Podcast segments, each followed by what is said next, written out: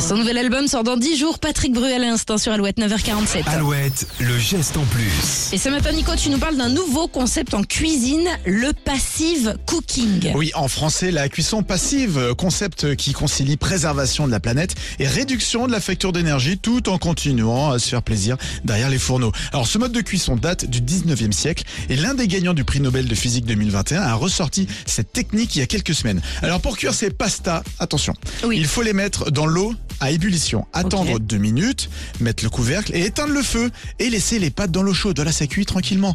La cuisson passive peut s'appliquer aussi avec le riz, les pommes de terre, par exemple. Et la marque Barilla a fait, euh, en a fait un argument de vente. Sur ces boîtes, on peut lire cette technique de cuisson sur les paquets. Ils assurent euh, que cela permettrait de réduire de 80% les émissions de CO2. Pas et mal. notez que la cuisine est le quatrième poste le plus consommateur d'énergie dans un foyer. Là, on avait déjà parlé dans le geste en plus. euh, par exemple, le four, euh, c'est une catastrophe. Ça, c'est sûr. Donc, euh, allez-y, mollo. Surtout que ça dure longtemps en plus, généralement. On fait bien ça. cuire. L'agneau voilà. de 7 heures, tu vois, tu vas, tu vas l'oublier. On n'a rien oublié au four d'ailleurs là. Non, non, non.